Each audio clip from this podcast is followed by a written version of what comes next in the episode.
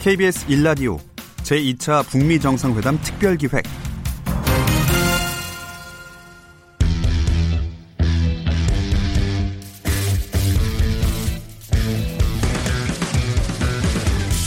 KBS 1라디오 본격 시사 토크쇼. 오태훈의 시사본부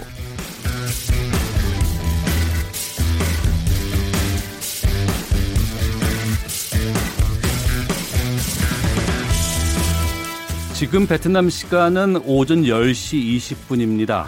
미국의 트럼프 대통령 어젯밤 늦게 하노이에 도착해서 지금은 숙소에 머무르고 있는데요. 잠시 후에 베트남 주석궁 방문해 베트남 공산당 서기장 겸 국가주석과 확대 정상회담 갖고 이어서 총리와 회담과 오찬 가질 예정이라고 합니다. 이에 반해서 더 일찍 도착을 한 김정은 위원장은 어제 오후에 북한 대사관 방문 일정 이후에 전혀 외부 일정 갖지 않고 있습니다. 뭐 스마트폰 공장을 시찰할 거다, 호치민 묘소부터 갈 거다, 첫날 만찬은 베트남 측과 할 거다 이런 예상도 벗어나고 있는데요. 그만큼 이번 2차 북미 정상회대에서 집중하고 있다는 관측 나오고 있습니다. 세계의 단판이라 불리는 2차 북미 정상회담에서 두 정상은 적어도 5차례, 협상이 순조롭다면 최대 7차례까지도 만나게 됩니다. 오태훈의 시사본부 오늘부터 2차 북미 정상회담 특집 방송으로 준비했습니다. 북한, 미국, 베트남 관련된 최고의 전문가와 함께 이번 정상회담에 대해서 자세히 살펴보고 전망해보는 시간 갖겠습니다. KBS 라디오 2차 북미 정상회담 특별기획 4부 오태훈의 시사본부 지금 시작합니다.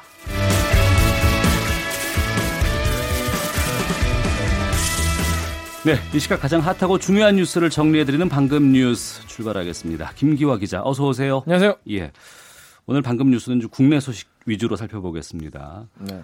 자유한국당 전당대회가 오늘 있잖아요. 네, 그렇습니다. 이것 때문에 굉장히 좀 서운했었죠. 왜 북미 정상회담을 이 날짜로 잡아서 음. 우리를 약간 관심을 덜 받게 하냐 뭐 이렇게 나경원 원내대표가 예전에 그런 게 의도가 의심된다 이런 얘기도 하긴 했었죠. 네. 오늘입니다. 그래서 공식 행사는 이제 2시부터라고 해요. 그 전에는 지금 뭐 식전 행사를 하고 있고요. 예. 그 행사 장 밖에는 지금도 뭐 후보 지지자들이 막판 응원전을 열심히 펼치고 있다고 합니다. 어, 오늘 전당대회에서는 어, 후보들이 마지막 정견 발표를 해서 이제 표심몰이 나서고 이 하, 자유한국당 대의원 8천여 명의 현장 투표가 진행됩니다. 이 8천여 명의 현장 투표로만 뽑히는 건 아니잖아요. 그렇습니다. 그래서 앞서 이 자유한국당은 당원들로 구성된 이 선거인단의 모바일 사전 투표도 했고 현장 사전 투표도 했습니다. 네. 그리고 어제와 그제 이틀 동안 일반 국민의 여론조사 이것도 실시했는데요. 여기에다가 이제 현장 투표를 합쳐서 최종적인 투표 결과 오늘 저녁 7시쯤 나올 것 같습니다. 7시쯤에. 네. 예. 이번에 당선되는 당 대표 그동안은 비대위 체제로 갔기 때문에 상당히 어깨가 무거울 것 같습니다. 내년 총선 이끌어야 되잖아요. 그렇습니다. 사실 이번 총선이 굉장히 이제 자유한국당 입장에서는 중요한 어, 선거가 되겠는데요. 지금 초반부터 황교안 전 총리가 좀 약간 대세다 이런 분위기가 있었죠. 그래서 어, 그런데 지금 오세훈 후보가 막판에 뭐 대역전극을 펼칠 수 있을지 또 이 김진태 후보 태극기 부대의 압도적 지지를 받고 있지 않습니까? 네. 그래서 얼마나 득표할지 이것도 관심사입니다. 당 대표 외에도 최고위원도 뽑히잖아요. 그렇습니다. 근데 이번에 좀 약간 어, 화제를 몰고 어, 다니시는 분들이 있는데 5.18 망언을 통해서 뭐 좋은 얘기는 아니지만은 논란을 빚은 이 김순례 의원 과연 최고위원에 선출될 수 있을지 여부 또 막말 파문 이 문재인 대통령에 대해서 막말을 했죠. 그래서 김준교 어, 청년 최고위원 후보가 어떤 성적을 거둘지 이것도 네. 어, 관전 포인트라고 할 수 있겠습니다. 예. 자, 북미 정상회담 아, 오늘 저녁에 있습니다. 문재인 대통령 오늘 오후부터 내일까지 전체 일정을 지금 비운 상태라고요? 그렇습니다. 오전에는 일정이 있습니다. 어, 청와대에서 모하메드 아랍에미리트 왕세제와 어, 정상회담을 가졌는데요. 이 왕세제가 이제 그 동생이라는 거죠. 왕세자는 음. 아들이 세자라는 거고 네. 왕세제는 아, 동생. 왕세제. 제, 그래서 어. 동생이라 할 때 제인데 그래서 이분을 만나가지고 정상회담을 가졌습니다. 그래서 공식 오찬까지 하고요. 오늘 오후부터 내일 하루 종일 공식 일정이 하나, 하나도 없습니다. 음. 이 아무래도 이 북미 정상이 오늘 저녁에 이제 만찬하고 1박 2일 동안 공식 일정을 하기 때문에 어 그거를 좀 감안한 것이 아니냐라고 보고 있습니다. 그래서 그 시간 동안 문재인 대통령은 어, 정의용 국가안보실장 등으로부터 관련 동향을 쭉 보고를 받고요. 네. 어떻게 우리가 대응할지 어, 논의할 것 같습니다. 예. 이번 하, 하노이 회담에 대한 공식 입장도 나올 것 같은데 언제쯤 나올까요? 네, 일단 지난 그 1차 북미 정상회담 때도 그랬다시피 아마 이제 문재인 대통령 공식 입장은 하노이 성명이 채택된 직후에 네. 나오거나 아니면 이 모레 3.1절 기념사를 통해서 또 약간 정식으로 아, 예, 예. 시점이 좀 맞으니까요. 어, 전해질 것지 않겠냐 이런 얘기가 나오고 있습니다. 청와대는 그래서 내일 저녁에 한미 정상이 전화 통화로 통화를 해가지고 음. 회담 결과 공유하고 디브리핑을 좀 해주고 예. 그리고 이후에 문재인 대통령이 미국 워싱턴을 또 방문할지 여부 음. 뭐 이런 것들도 검토하겠다라고 어, 전했습니다. 알겠습니다. 지난해 우리나라 합계 출산율이 한 명 이하로 떨어졌네요. 그렇습니다. 사상 처음입니다. 어. 통계청 집계인데요. 지난해 출생아 숫자가 모두 32만 6,900명입니다. 1년 전보다 8.6%나 줄었습니다. 특히 여성 한 명이 평생 낳을 것으로 예상되는 자녀 수 합계 출산율이라고 하죠. 네. 이게 1.05명이었는데 예. 0.98명으로 떨어졌습니다. 어. 그렇습니다. 그래서 합계 출산율이 한 명 이하로 내려간 거는 이 통계 작성 이래 처음인데요. 이 통계 작성이 1970년부터 시작됐습니다. 네. 처음인데 그리고 OECD 회원국 가운데서도 우리나라밖에 없다고 합니다. 이거 상당히 심각한 결과인데 네. 원인은 지금 어떻게 나오고 있습니까? 네, 이게 지금 뭐 인구 절벽 얘기까지 나오고 있는데요. 이 출산율 저하는 무엇보다 이 젊은 층의 결혼 그리고 출산 깊이 영향이 큰 것으로 보입니다. 결혼도 안 하고 출산도 안 한다는 것이죠. 특히 20대 후반의 합계 출산율이요. 2017년에는 47.9명이었는데 41명으로 줄어서요. 전체 연령층 가운데 가장 큰 감소폭을 보였습니다. 특히 이번에 처음으로 30대 후반의 출산율보다도 더 낮아졌습니다. 네. 그러니까 확 낮아진 거예요. 20대 후반이. 그래서 심각한 출산율 저하 속에 이런 그래서 인구 감소 시기, 그러니까 인구가 늘어나는데 감소하기 시작하는 시기가 더 가까워질 것 같습니다. 그래서 원래는 합계 출산율이 1.13명이다라는 기준으로 총 인구 감소 시점을 2028년으로 예상을 했는데 네. 이 저하 속도 예상보다 빨라져서 더 앞으로 이 시기가 당겨질 것 같다라는 어, 예상도 나오고 있습니다. 게다가 베이비 부머 세대의 이 고령 인구 진입이 시작되는 2020년부터, 그러니까 음. 베이비 부머 세대 때 인구가 확 늘어났는데 그분들이 네. 이제 고령으로 진입하는 때부터는 2020년인데 이때부터는 이 생산 가능 인구의 감소가 더 가속화되지 않겠습니까? 음. 그래서 인구 절벽에 대한 우려가 더 커지고 있습니다. 알겠습니다. 네. 우윤근 주 러시아 대사에게 취업 청탁 명목으로 돈 건넸다고 주장하는 사업가가 검찰에 출석했어요. 그렇습니다. 어, 천만 원 수수 의혹이죠. 서울중앙지검이 오늘 오전에 건설업자 장모 씨를 고소인 신분으로 불러서 조사하고 있습니다. 그러니까 장 씨가 고소한 거예요. 네. 장 씨가 지난달 18일에 우 대사를 사기 그리고 제3자 뇌물수수 혐의로 고소를 했습니다. 장 씨가 2009년에 국회의원이던 우 대사에게 그러니까 본인이 장 씨가 조카의 포스코 취업을 청탁하면서 두 차례에 걸쳐서 천만 원을 줬다 이렇게 네. 주장을 하고 있습니다. 천만 원 건넸다는 거는 뇌물 수수 쪽으로 보면 되는데 사기는 뭐예요? 아, 사기는 뭐냐면요. 돈을 줬는데 취업이 안, 안 됐다는 겁니다. 어. 그러니까 사기쳤다는 거죠. 그래서 장 씨가 우대사에게 돈을 건넨 증거다라면서 언론에 이 녹취 파일을 공개하기도 했습니다. 네. 장 씨가 그래서 검찰 출석하면서 취재진이 이것저것 물어보니까 음. 취업 청탁과 함께 우대사에게 돈을 준 것은 사실이다 이렇게 또 주장을 했습니다. 여기에 대해서 우윤근 대사 쪽은 뭐라고 얘기하고 있습니까? 네, 우대사 측은 돈 받은 사실 없다라고 부, 부인하고 있습니다. 장 씨가 또 20대 총선을 앞두고 허위 폭로를 또 하려고 해가지고 음. 오히려 천만 원을 또 주고 어, 차용증을 받았다 이렇게 반박을 하고 있습니다. 이 돈은 어, 우재사 본인이 준 건 아니고요. 측근이었던 이 김영근 중군 중국 우한 총영사가 어, 친척 명의로 줬다라고 돼 있는데요. 그래서 네. 장 씨의 고소에 대해서 우대사 측은 이 오히려 무고로 지금 맞고소한 상태입니다. 네.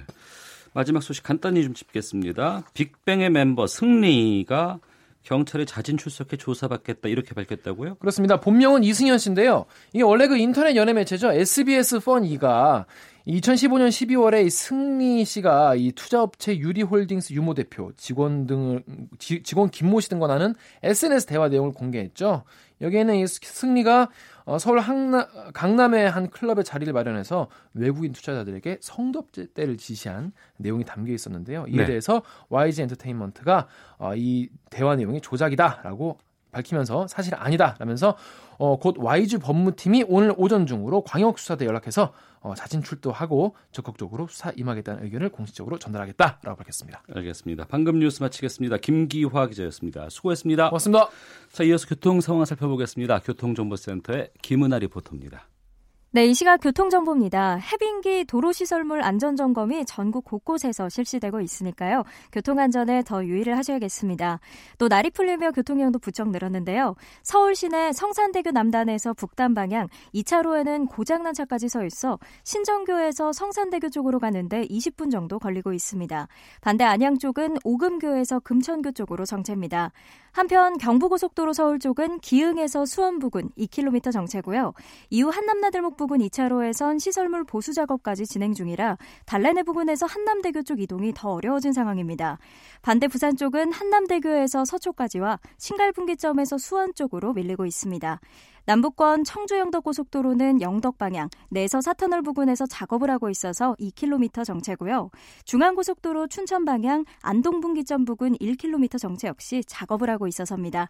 KBS 교통정보센터였습니다.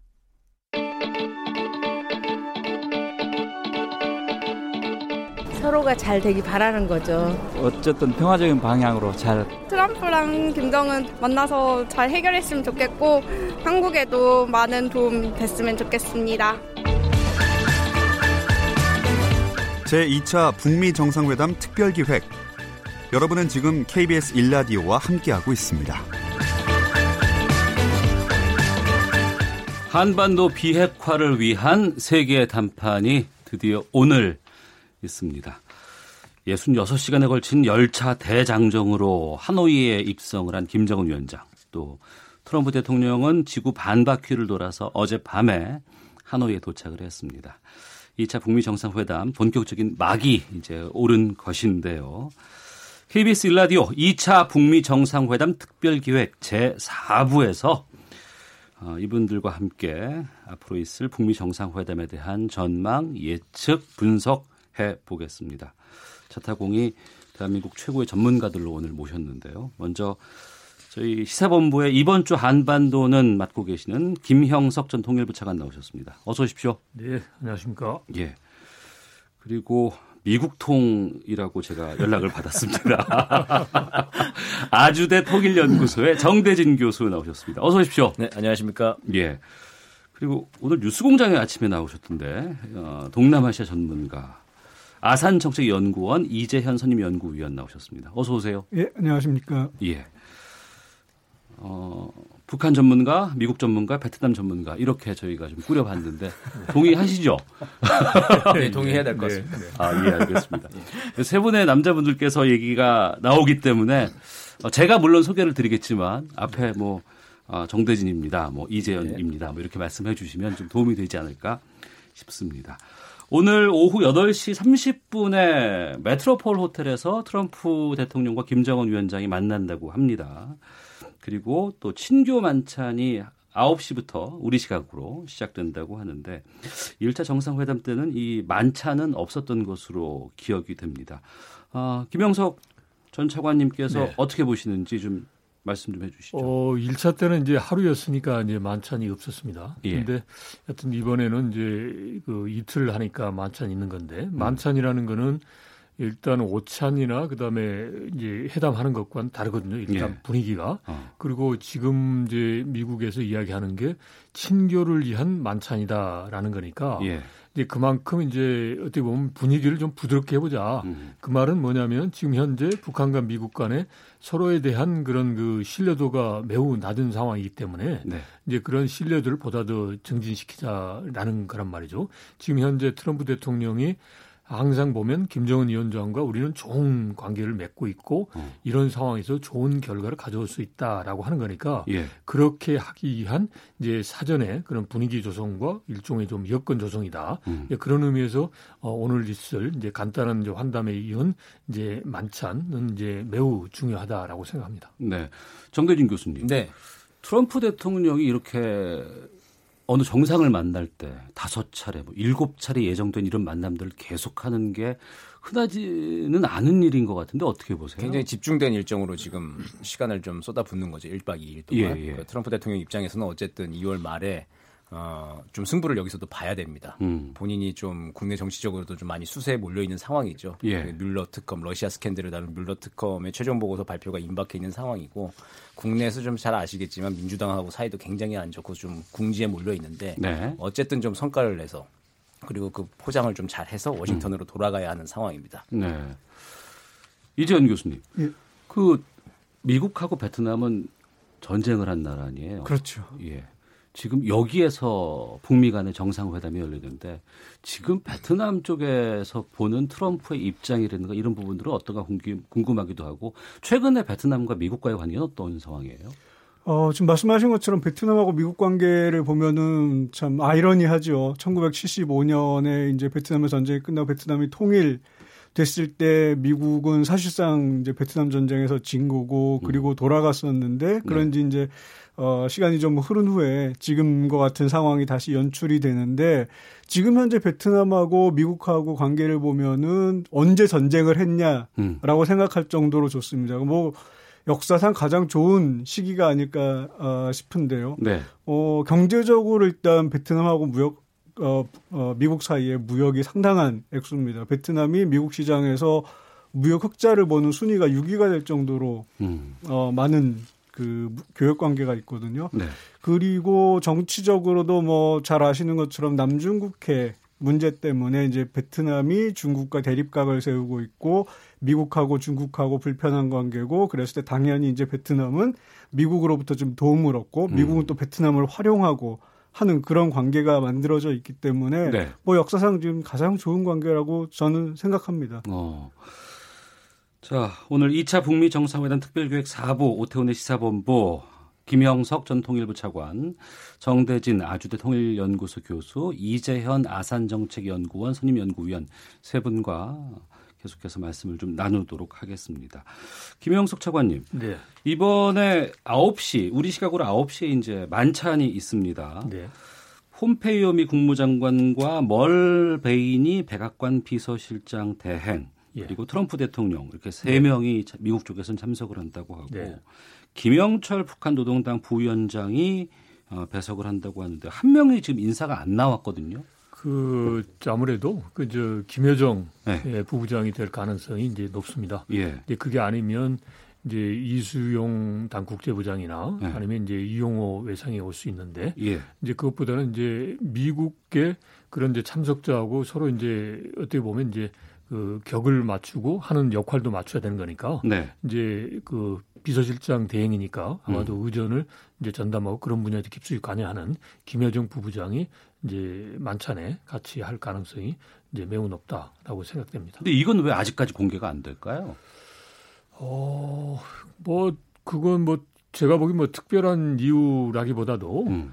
이제 북측에서 네. 이제 뭐 이제 그 뭐 실시간으로 이게 다른 사람이 이게 나온다라고 할 것까지는 아니잖아요. 음. 그러니까 뭐 이 부분에 대해서는 아마도 뭐 이제 특별한 이유보다는 그냥 그 행정적 차원에서 이제 뭐 통보가 늦거나 그리고 통보는 이미 됐는데 뭐 공개하는 거 굳이 뭐 이, 게뭐 이렇게 실시간으로 공개할 필요가 있는 거냐 그런 음. 소위 시급성이 떨어져서 아마도 나온 게 아닌가 싶습니다. 뭐 그 베트남 하노이 현재 지금 KBS 기자들도 상당히 많이 가 네. 있는데 연락을 네. 취해 보면 도대체 이 일정과 관련해서 아주 여러 가지 정보를 알 수 있는 방법이 참 힘들다. 근데 이제 주로 나오는 게 백악관 쪽에서 나오는 네. 이런 소스들이 네. 좀 많이 있고 북한 네. 쪽에서는 좀 전혀 나오지 않는다고 네. 하는데 이번에 그 멀베이니 백악관 비서실장 대행하고 폼페이오 네. 국무장관이 이제 참석을 하잖아요. 음, 예. 이 인물들은 어떻게 보세요? 면면을 봤을 때 정대진 교수님. 예, 폼페이오 국무장관은 어쨌든 비핵화 담판에 있어서 지금 작년부터 계속 관여를 해온 미국 측의 네.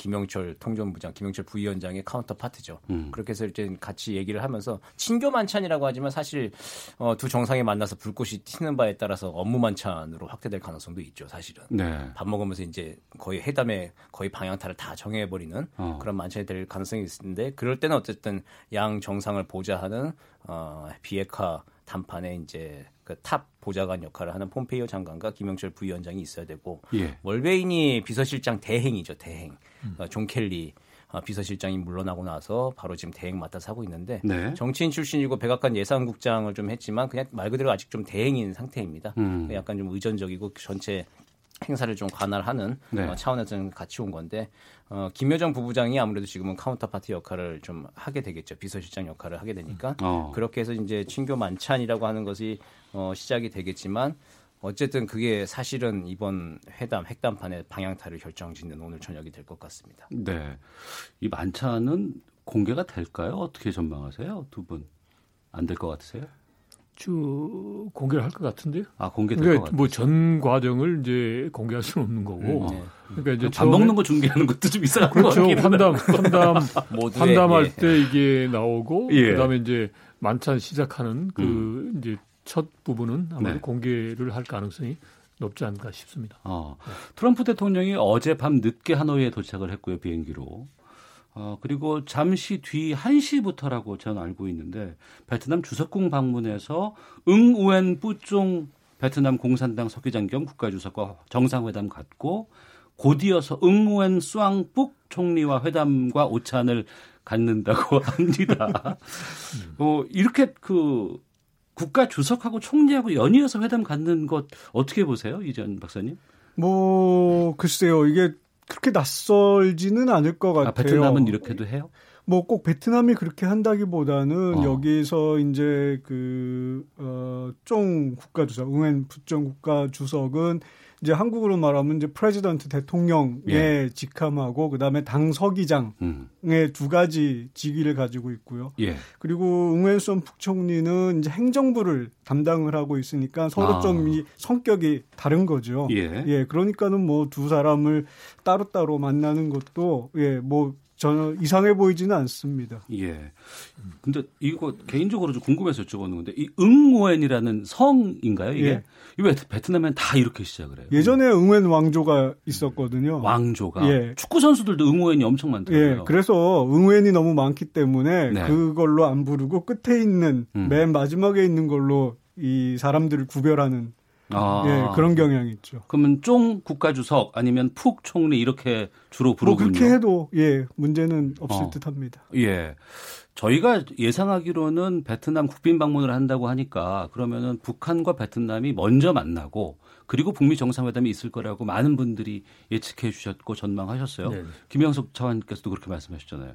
그게 뒤로 그때 그때 말씀드린 거는 예. 이제 그걸 북한이 이제 희망을 하는데 네. 그때 네. 이제 그 베트남 주석의 일정이 캄보디아 라오스 방문이 이제 24일, 26일 있다. 네. 그래서 그게 기술적으로 연기가 가능하느냐 어. 거기에 따라서 달려 있겠다라고 말씀을 드린 적이 있습니다. 있는데 예. 물론 그때 뭐 예. 앞이냐 뒤냐 그게 중요하지는 않다고 그렇죠. 말씀하셨어요. 근데 네. 지금 어떻게 보면 김정은 위원장 입장에서는 이제 국빈 방문을 해야 되는데 그걸 못한 측면이 강해요. 어. 이제 그 그거는 우선 첫 번째로 제가 보기에는 이제 캄보디아나 라오스 입장에서 보면 아니 그 김정은 위원장 온다고 해서 이미 국가 간의 이제 그 그런 일정을 바꾸느냐라고 음. 하다 보니까 이제 베트남 측에서 캄보디아 라오스 방문 일정을 이제 조정하기 어려웠고 네.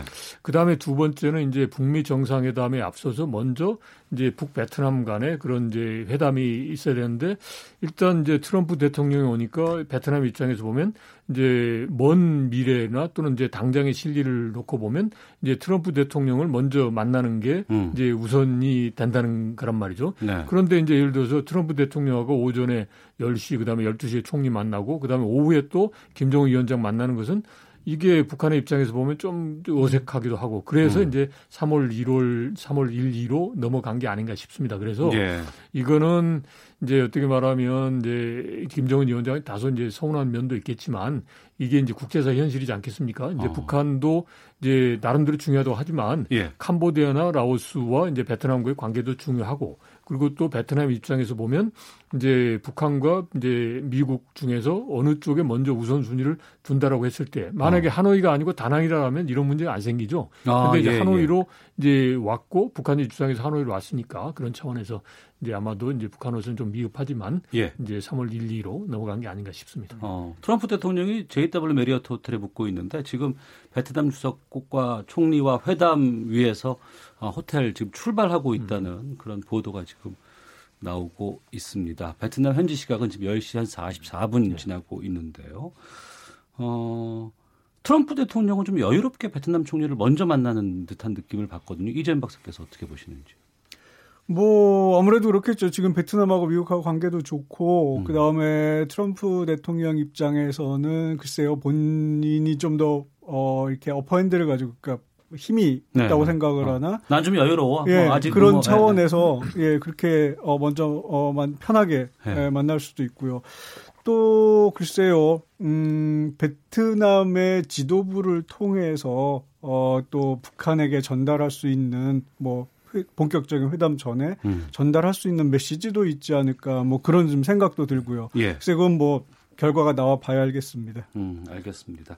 자, 그럼 여기서 헤드라인 뉴스 듣고 계속해서 말씀 이어가도록 하겠습니다.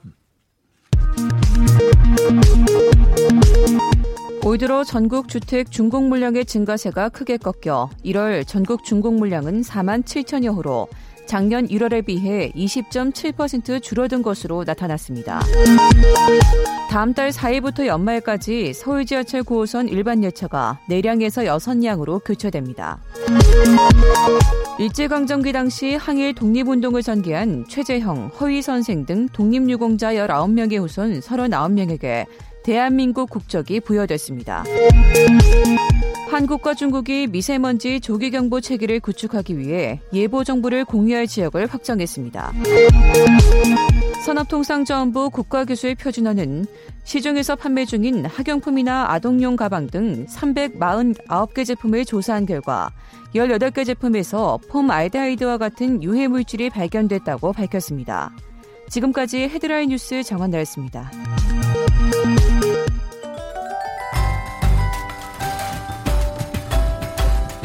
베트남 하노이에서 열리는 제2차 북미 정상회담 KBS 1라디오와 함께하세요.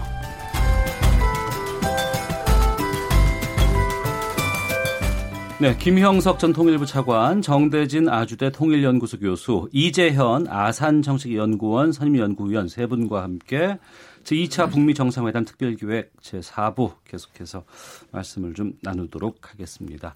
청취자 진원섭님께서 오늘 밤 2차 북미 정상회담 마치 수십 년 전 마이크 타이슨 경기 중계 기다리듯 흥미진진합니다라는 의견 보내주셨습니다. 그렇죠. 이제 뭐 한 8시간 정도 채 남지 않은 것 같습니다. 어, 베일에 쌓여있던 김정은 위원장의 숙소 멜리아 호텔인 것으로 밝혀졌습니다. 원래 여기에 미국 쪽에 프레스센터가 마련될 예정이라 그래서 어떻게 한 건물에 같이 있을 수 있을까라고 했었는데 결국에는 어제 급히 옮겨버렸잖아요. 네, 예. 예. 이 멜리아 호텔이 어떤 곳인지 좀 소개해 주시겠어요? 어느 분께서 말씀해 주실까요? 제가 음. 말씀드리지 뭐 음. 베트남에 있는 예. 호텔이니까요. 음. 베트남 구시가지에 위치하고 있는 호텔인데 저도 한 두어 번 투숙해 아, 본 적이 있습니다. 이 호텔. 안 비싸요 여기?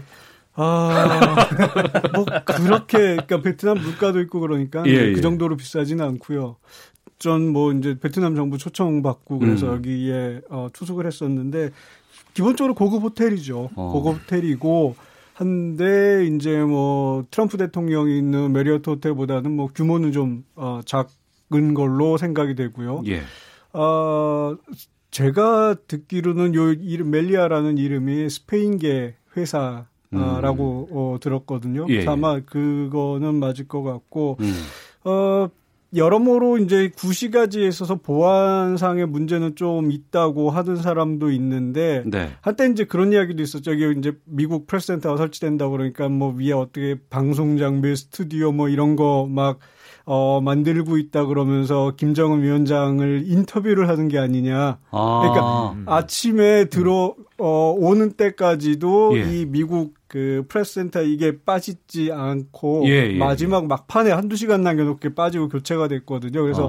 그런 이야기도 어, 있었습니다. 예. 근데 호텔 자체는 이제 뭐 좋은 호텔이긴 한데 조금 살짝 낡은 느낌도 음. 어, 있고요. 예, 뭐 그런 호텔입니다. 네. 미국의 프레스센터가 위치해 있는 건물이었었어요. 이제 지금 빠졌다고 합니다만 미국 언론 쪽에서는 솔직히 이번 북미 정상회담에 대해서 어떻게 전망하고 있는지도 궁금하고 그다음에 미 언론 쪽에서 트럼프 쪽에는 좀 우호적이지는 않잖아요, 정대진 교수님. 예, 그렇죠. 미국의 지금 언론 환경이 트럼프 대통령이 매일 이게 자기가 불평 스스로 하듯이 예. 우호적이가 우호적이지 않죠. 지금 음. 트럼프 대통령한테. 그래서 미국의 언론의 기조는 상당히 이번 회담에 대해서도 좀 회의적인 분위기가 사실입니다. 네. 이게 낙관하거나 그러지 않고요. 어, 어쨌든 트럼프 대통령이 지난 25년 동안의 과오에서 이게 벗어나지 못할 것이다. 음. 계속 이제 북한은 불신하는 기조에 네. 보도들이 매일 연이어지고 있는 것은 사실입니다. 어, 그래서 그런지 트럼프 대통령에 대해서 한국 사람들이 응원하는 분위기가 나온다는 게 이게 바로 몇 년 전에 트럼프 대통령 될 네. 때만 해도 그렇죠. 걱정하는 분위기가 네. 상당히 많았었거든요. 네. 어. 그리고 이번에 그 먼저 도착을 한 김정은 위원장의 행보에 대해서 예. 앞서도 말씀드렸지만 워낙에 비공식적인 면들이 많아가지고 어, 여러 어떤 행보를 보일지 전망 예측 같은 것들이 많았거든요. 뭐 삼성공 어, 삼성전자 공장을 방문할 거다. 뭐 호찌민 숙, 어, 저기 묘지를 방문할 거다라고 했는데 전혀 일정이 없었고 단지 네. 어제 오후에 백하 아, 북한 대사관만 방문을 네. 했어요. 네. 이 일정은 어떻게 보세요? 김영수 어, 네. 이제 26일 날 이제 도착을 했는데 예. 그 일정을 하기가 좀 애매하죠. 그러니까 음. 우선은 뭐 이제 60시간 이상을 이제 기차를 타고 왔기 때문에 그 신체적인 그런 문제도 있고 네.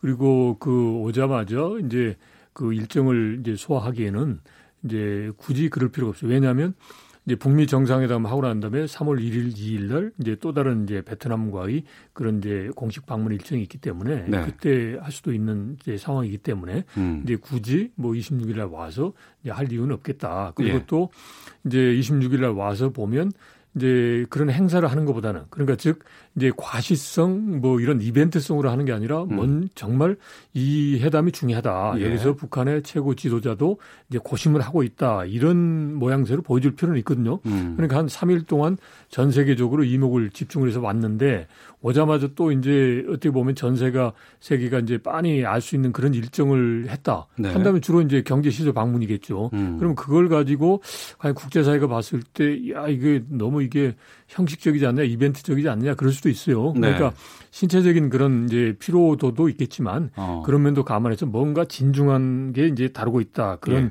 모양새를 이제 취하는 것도 의미가 있을 수 있, 었고요 어. 그 다음에 또 하나는 이제 그 대사관을 방문하는 건데 과거에 이제 김정은 위원장이 중국 갔을 때도 대사관 방문하고 보통은 다 합니다. 하는데 어.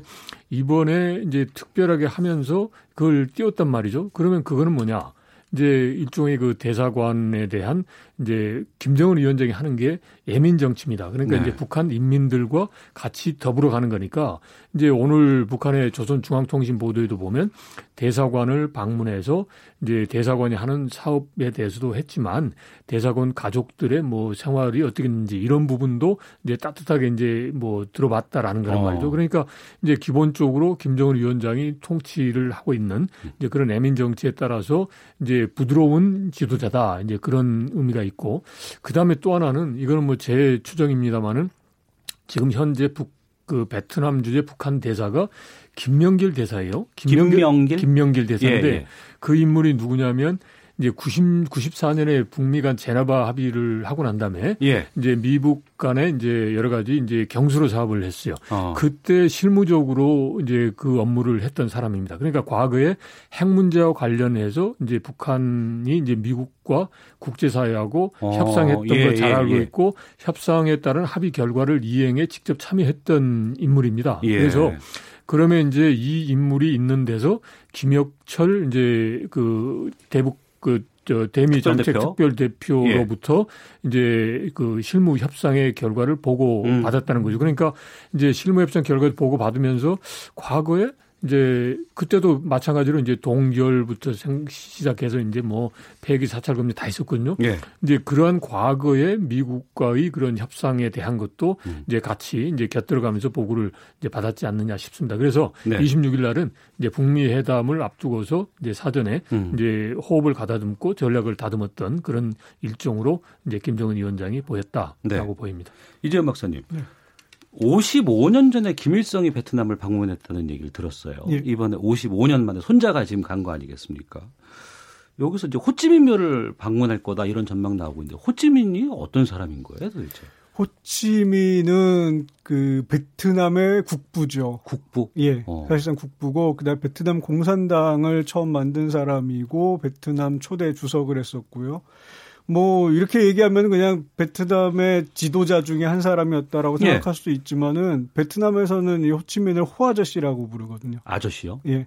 되게 이제 사람들 마음속에 되게 친근한 그 자신들의 국부, 어. 예, 이렇게 불리고 어 있거든요. 예. 그 김정은 위원장이 이번에 글쎄요, 뭐 방문을 해봐야 알겠지만 아직 모든 일정이 명확하지 않으니까 호치민묘를 방문을 한다면은 음. 몇 가지 정도 의미가 있을 것 같습니다. 북한하고 베트남하고 사이의 전통적인 유대 관계라는 네. 거를 다시 한번 확인하는 그 본인의 할아버지 때부터 음. 만들어진 음. 유대 관계를 확인하는 그런 부분이 상당히 중요한 상징적인 예. 예 그런 의미를 가질 수 있죠. 어.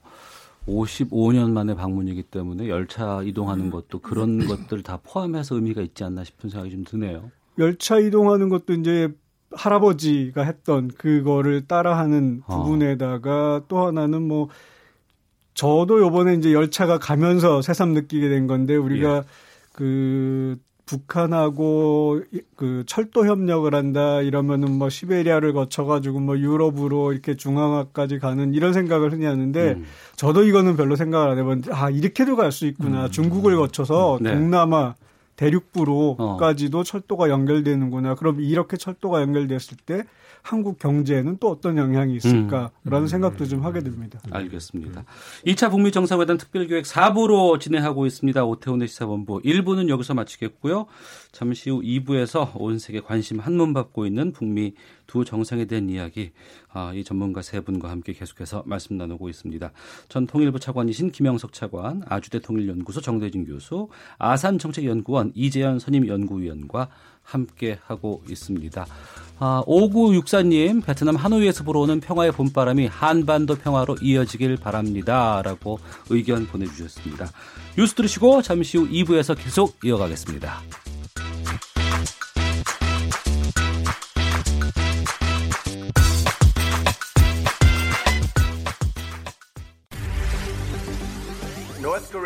We've been in touch with North Korea. We'll be meeting with them. 오늘 이렇게 다시 두 손을 맞잡기까지 참으로 긴 시간이 흘렀고 2차 북미 정상회담 소식 KBS 일라디오가 빠르고 정확하게 전달합니다.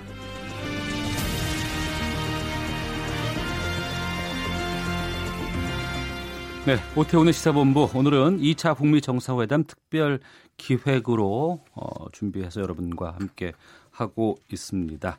어, 김형석 전 통일부 차관, 아주대 정대진 교수, 그리고 아산정책연구원 이재현 선임연구위원과 함께 말씀 나누고 있습니다. 어, 잠시 속보를 좀 전해드리겠습니다. 오늘 낮 12시 13분쯤 군산기지에서 이륙한 공군 KF-16 D 전투기가 서해 해상으로 추락했다는 속보가 지금 들어와 있습니다.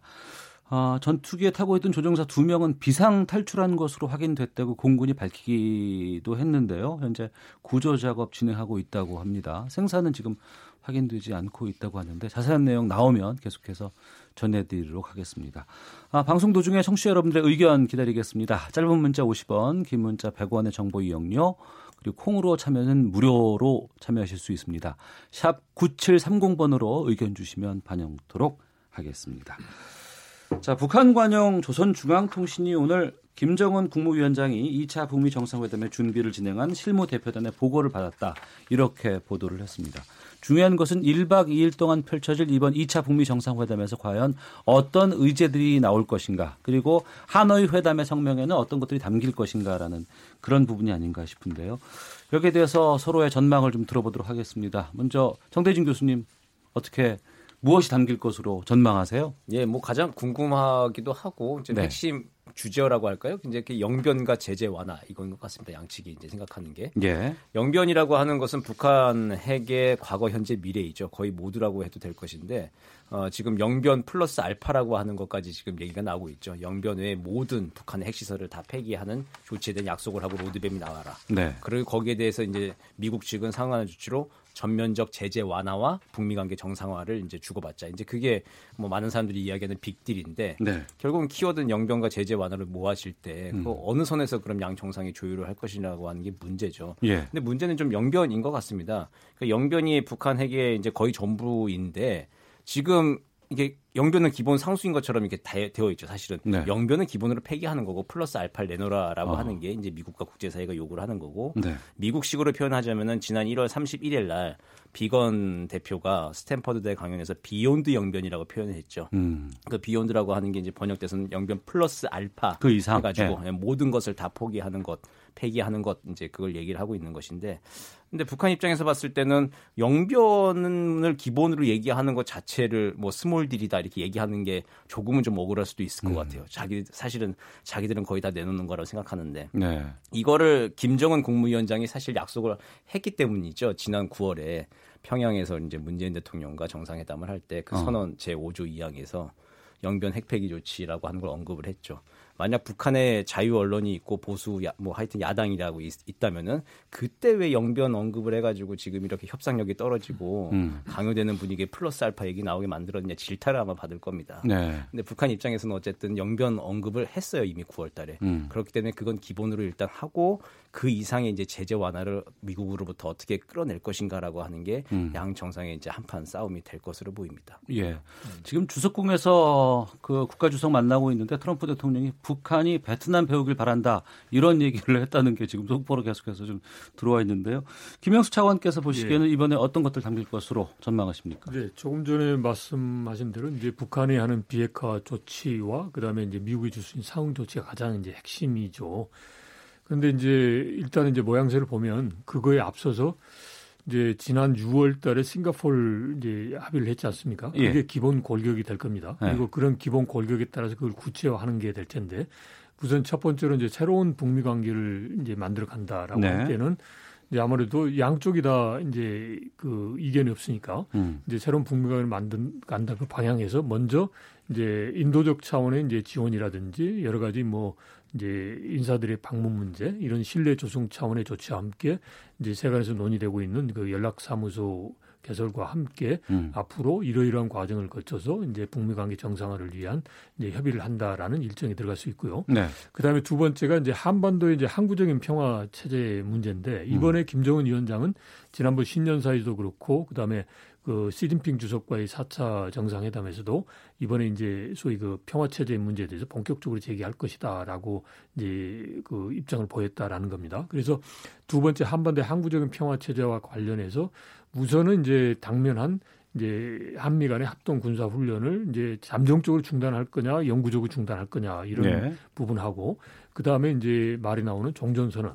종전선언을 종전선언이라는 형식을 가지고 할 거냐 아니면 종전선언에 대해서 여러 가지 논란이 있으니까 음. 내용은 같은 이제 평화선언 또는 이제 상호 불가침 이런 쪽으로 이제 할 거냐 이런 이제 기술적인 부분에 대해서 논의를 할 거고 네. 그러면서 이제 소위 항구적인 평화 체제로 가기 위해서 정전 협정을 평화 협정으로 만들기 위한 음. 이제 별도의 이제 협의를 한다. 네. 그때 중국도 참여한다. 그런 쪽으로 합의가 이루어질 가능성이 있습니다. 어. 그리고 세 번째 이제 완전한 비핵화 문제인데 그거는 조금 전에 이제 정 교수님 말씀하신 대로 그러면 비핵화에 관련해서 북한의 비핵화에 대한 조치가 이제 어떤 거고 거기에 따라 상응 조치인데 그에 앞서서 비핵화에 대한 그런 그 시간표와 과정에 대한 그런 협의가 있고 그 합의가 이루어질 가능성이 높습니다. 음. 그러니까 지난 6월 달에는 완전한 비핵화라고 해서 포괄적으로 했는데 그러면 이제 완전한 비핵화의 그 범위가 뭐고 과정이 뭐냐. 그 범위 속에 말하는 영변만 포함될 거냐 아니면 영변 플러스 알파가 될 거냐. 이게 이제 쟁점이 되는 거죠. 예. 그리고 그다음에 비핵화의 그런 과정이 정해졌으니까 그 시간표. 음. 그이 비핵화의 범위와 시간표를 가지고 이제 북한 김정은 위원장은 이제 트럼프 대통령에게 상응 조치를 더 많이 얻어내려고 할 겁니다. 이게 바로 가장 핵심이 될 텐데. 네. 그럼 그 상응 조치에서 우리가 생각할 수 있는 것은 일단은 김정은 위원장 입장에서 보면 남북 간의 경협 카드는 이제 이미 확보한 카드다라고 생각할 수가 있어요. 이미 어. 너무 언론에서 이제 나왔고 그다음에 우리가 한미 간의 이제 정상 간 통화를 할 때도 이런 게 나와버려서 음. 이제 김정은 위원장 입장에서 보면 이거는 굳이 이야기 안 하더라도 소위 협상의 카드로 쓰지 않더라도 이거는 어. 정말로 말하는 다 되는 거니까 그렇죠. 더, 어, 더 다른 거. 예. 그래서 네. 이 부분에 대해서 이제 이제 저 조금 더 더 많은 거. 그러니까 이걸 남측에게 그러니까 이거는 남북 간에 할 수 있는 건데 뭐 음. 미국이 자기 하는 것좀 생색을 음. 하느냐 이거 말고 이제 미국이 할 수 있는 것을 이제 내놔라 이런 네. 쪽으로 이제 막판까지 이제 고집을 피울 수가 있고 그런 음. 과정에서 어느 정도 합의가 되느냐에 이제 달려 있다라고 생각합니다. 그리고 마지막으로는 이제 그 전사자 유해 발굴 부분은 실질적인 조치인데 지금 55구 하고 난 다음에 진전이 없어요. 그래서 어. 그 부분은 아마도 어렵지 않게 합의문에 네. 담을 수 있겠다 싶습니다. 어. 베트남 주석 만난 자리에서 트럼프 대통령 북한이 베트남 배우길 바란다라는 얘기를 했어요. 이 부분 이재용 박사님 어떤 의미를 담고 있는 거예요, 이게? 그 미국이 지금 북한이 비핵화를 하고 경제적으로 개방하고 하는 거에 관해서 이제 베트남이 했던 모델을 북한에 북한에다 똑같이 적용하고 싶 다라는 음. 의도가 들어가 있는 걸로 보는데 이게 이제 뭐 제 생각에는 북한 입장에서도 나쁘지 않은 게 지금 어 냉전이 끝난 이후에 그 시장주의를 받아들이고 체제 전환된 이제 그룹을 크게 세 개로 나누면은 동구권이 있을 거고요. 네. 그다음에 베트남 케이스가 있고 음. 중국이 있고. 근데 동구권은 그렇게 성공적인 것 같지 않아요. 그렇죠. 거기에다가 네. 특히 정치 수뇌부에 대해서는 타격이 컸죠. 그렇죠. 예. 와, 완전 이제 정치 체제가 시스템이 바뀌어 버렸으니까요. 네. 정치 체제를 북한이 원하는 것처럼 현재 그 체제를 유지하면서 경제 성장을 가져온 거는 베트남 케이스하고 중국 케이스 두 가지 어. 케이스라고 볼 수 있는데 예. 중국하고 북한을 비교한다 조금 다를 것 같아요. 왜냐하면 내수 시장도 너무 차이가 나고 규모가 차이가 나기 때문에 북한 입장에서는 베트남이 중국보다는 음. 적절하지 않을까. 또 하, 다른 한편으로 베트남, 아, 북한이 중국 모델을 따라가게 되면 혹시나 이게 중국의 영향력하에 들어가는 거 아닐까라는 우려도 가질 수 있고요. 네. 그런 차원에서는 베트남 모델이 조금 어, 좋을 것 같고 미국이 생각하는 바로는 미국이 이걸 한번 베트남에서 해봤다는 이야기죠. 음. 뭐냐면은 어 베트남 전쟁이 끝난 이후에 미국이 뭐 사실은 64년부터 전쟁이 시작될 때부터 북베트남에는 미국이 경제 제재를 시작을 했고요. 네. 75년 끝난 다음에 전국에 대해서 베트남 전국에 이제 경제 제재를 강화를 했고 그러고 어. 나서 그게 한층 더 업그레이드 된 게 언제냐면 78년에 어 베트남이 캄보디아를 침공하면서 아, 한층 예, 더 예. 업그레이드 됐거든요. 그랬다가 이제 국제 여론에 밀려가지고 베트남이 캄보디아에서 나오기 시작하는 때가 81년부터 어. 어, 철수를 시작합니다. 그 즈음에서 미국이 어, 전쟁 포로하고 그 실종자들 을 논의하기 위해서 베트남에 연락사무소를 설치를 해요. 그게 이제 지금 북한하고 미국 음. 사이에 음. 연락사무소 같은 게 될 수도 있고. 음. 그러니까 음. 베트남이 캄보디아에서 나온 거를 어떻게 보면은 북한의 비핵화에 비교를 할 수 있고. 그런 다음에 93년에 어 국제적으로 경제 제재가 완화가 돼서 서방 국가들이 들어가기 시작하고 국제 금융 기관이 들어가기 시작하고 이 부분이 상당히 컸죠. 그러니까 음. 베트남의 경제 성장을 위한 자본들이 투입이 된 거거든요. 네. 그리고 나서 93년에는 이제 미국의 경제 음. 제재가 완화 완화가 되고요. 그 다음부터는 미국 자본 들어가고 WTO 들어가고 양자 무역 협정 맺고 하면서 쭉 나간 거거든요. 수출 위주로 그다음에 외자에 기반해 가지고 이런 해봤던 경험을 음. 북한에도 한번 다시 해보면 어떨까라는 생각을 가지고 있는 것 같아요. 그 생각이 저런 발언으로 어, 나왔다는 생각이 듭니다. 알겠습니다. 앞서 그 속보 전해드렸는데요. 어, 사고 비행기에서 탈출한 공군 조종사 2명 모두 구조됐고 건강 상태 양호하다는 속보 어, 들어와 있습니다. 아, 다행입니다. 청취자 재현국님께서 평화를 토대로 전 세계 대륙으로 대한민국 경제가 무한정 뻗어가길 기원합니다라는 의견도 보내주셨는데요. 어, 정 교수님. 네. 그 트럼프 대통령이 이번 회담에 대해서 뭐 엄청난 회담 될 것이다. 뭐 매우 성공적으로 네. 될 것이다. 네. 참. 뭐 그 묘사를 많이 하는 그런 아, 예, 원래 그렇게 하죠. 헌법을 주로 많이 하는 트럼프 예. 대통령인데 그런데 예. 미국 내에서는 이번 결과에 대해서 많이 좀 어, 설마 되겠어? 뭐 많이 갖고 올 수 있겠어? 라는 좀 그런 시각도 좀 많이 있다고 들었어요. 어떻게 뭐, 보세요? 그렇게 회의론도 있고 일단 크게 관심이 별로 없죠. 많이 관심도가 떨어졌습니다. 작년 음. 제1차 북미 정상회담 이후로. 네. 그 수면 밑으로 문제가 이제 쭉 들어, 떨어졌는데 변수가 작년 11월 달에 중간 선거가 있었죠. 그랬죠. 그리고 국내 네. 정치 이슈가 워낙 크다 보니까 음. 그 이슈에 묻혀서 북미 관계 정상화와 비핵화 프로세스가 좀 속도를 좀 못 냈죠 그때. 네. 그래서 지금 한 8개월 이상 좀 정체가 돼 있다가 지금 2차 북미 정상 회담으로 온 것인데 트럼프 대통령은 이 국면을 돌파하기 위한 중요한 수단으로 어쨌든 북미 정상회담을 좀 활용하려고 마음을 먹고 왔습니다. 음. 왔는데 사실 트럼프 대통령이 내놓을 수 있는 카드가 그렇게 많아 보이지는 않아요. 어. 그러니까 북한이 확 이제 달려들 만큼 매력적인 그 사탕이 지금 아직은 준비가 되어 있지 않은 것 같거든요. 그러니까 예. 인도적 지원이나 연락사무소 개설 뭐 이제 등등 종전선언 등등의 여러 가지 정치적 카드들이 있는데 북한 입장에서 봤을 때는 지금 어쨌든 단기적으로 제재 완화를 해서 경제적 실익을 빨리 확보해야 되 는데 그다지 매력적이지 않을 수 있거든요. 어. 거기에 이제 트럼프 대통령도 좀 고민이 있을 것 같습니다. 그래서 근데 이번에 하여튼 비핵화 합의를 하고 로드맵을 잘 짜서 하면은 나는 돈을 안 내겠지만 어쨌든 한국, 일본, 중국 국제사회가 도와줘서 베트남처럼 잘 살 수 있을 거야를 끊임없이 이제 설득을 하는 음. 1박 2일이 아마 될 것 같습니다. 네. 그래서 이제 그 어쨌든 문재인 대통령도 그 와중에 고맙게 전화를 해줬죠. 어. 남북 경협을 떠맡을 각오가 돼 있다. 예. 그래서 이제 북한과 미국 양 정상이 앉아 있지만 사실 그 자리에는 어, 북미 양 정상의 친구 문재인 대통령도 좀 앉아 있는 듯한 음. 이제 그런 회담으로 또 진행이 될 가능성도 어, 개연성도 있어 보입니다. 네. 김영수 차관님 네. 잘될 걸로 보세요? 어떻게 전망하세요? 어, 되죠. 그 이걸 이제 예를 들어서 이제 걸음으로 하면 큰 걸음을 내딛느냐 아니면 이제 조금 그러니까 그동안 스몰딜이다 빅딜이다 이런 얘기들 참 많이 나왔었잖아요. 근데 저는 이제 개인적으로 스몰딜 빅딜에 대해서 동의하지 않는데요. 예. 이제 이거 자체가 뭐 이제 일단 포괄적으로 이제 다뤄야 되는 복잡한 문제예요. 근데 이걸 한 번에 캐도남마식으로 이제 이걸 하는 거는 현실적으로 어렵죠. 희망사항이죠. 음. 그래서 그렇다면 이제 특히나 이제 쌍방 간에 불신이 많은 상황에서는 서로가 이제 다가갈 수 있을 정도로 이제 처음에는 이제 작게 출발을 하더라도 네. 그 자체가 가는 방향이 제대로 돼 있으면 그게 정말 이제 상대적으로 작은 걸음이라고 하더라도 큰 음. 걸음이 되고 빅들이 될 수 있다라고 생각합니다. 그래서 예. 이번의 경우는 일단은 지금 김정은 위원장도 이제 선의를 갖고 인내심을 갖고 한 걸음 한 걸음 나아가 보겠다라는 거예요. 그러니까 결국 이제 북한이 움직여 줘야 되는 거 아닙니까? 지금 조금 전에 이야기하신 대로 트럼프 대통령도 내부 사정상 북한을 확 끌어당길 수 있는 그런 그 유인책을 쓰기가 어려운 상황이란 말이죠. 그러니까 음. 이제 김정은 위원장이 어떻게 비핵화에 대해서 조금 더 과감하게 나와야지 트럼프 대통령 그걸 가지고 이제 미국에 가서 설득해서 이제 할 수 있는 그런 형국이란 말이죠. 그러니까 김정은 위원장은 그걸 모를 리가 없어요.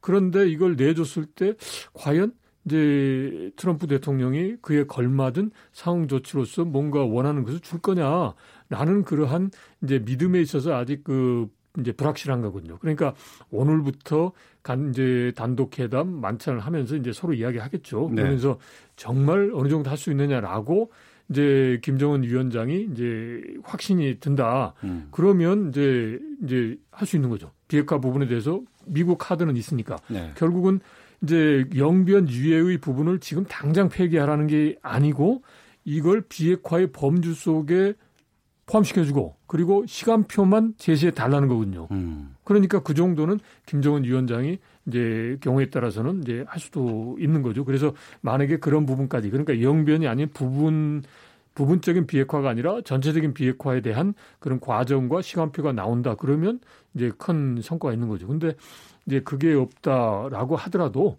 일단은 이제 영변과 같은 그 부분적인 부분은 비핵화에 대한 그런 이제 합의를 이루는 것도 많은 의미가 있다고 생각합니다. 음, 알겠습니다.